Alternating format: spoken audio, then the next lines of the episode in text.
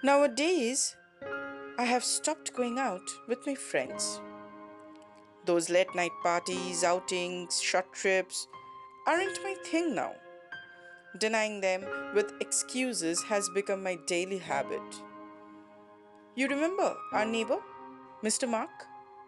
His wife had left him a few months ago and now he has stopped being rude. A drastic change indeed.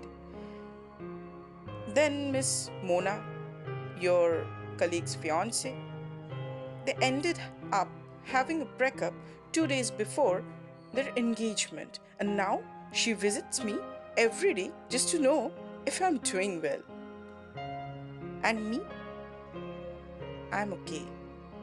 Most of the time, I spend it either watching television or drinking something or reading books I had and thinking, what should I do further?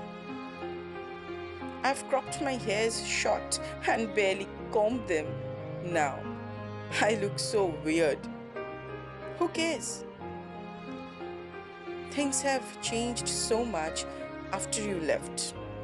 I remembered the last time you kissed me and left for the town and then never returned again. You told me I was your favorite goodbye. I smiled with sadness. I watched you leave and my heart sank, but still I didn't ask you to stay. I slowly found myself looking at the ceiling and telling stories to myself. I wiped off my tears. Someday, might be, someday, I'll get out of this never ending battle and eventually move on, and my pain will lessen and things will work out.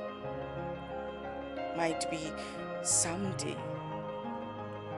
But till then, I have learned to live with the pain.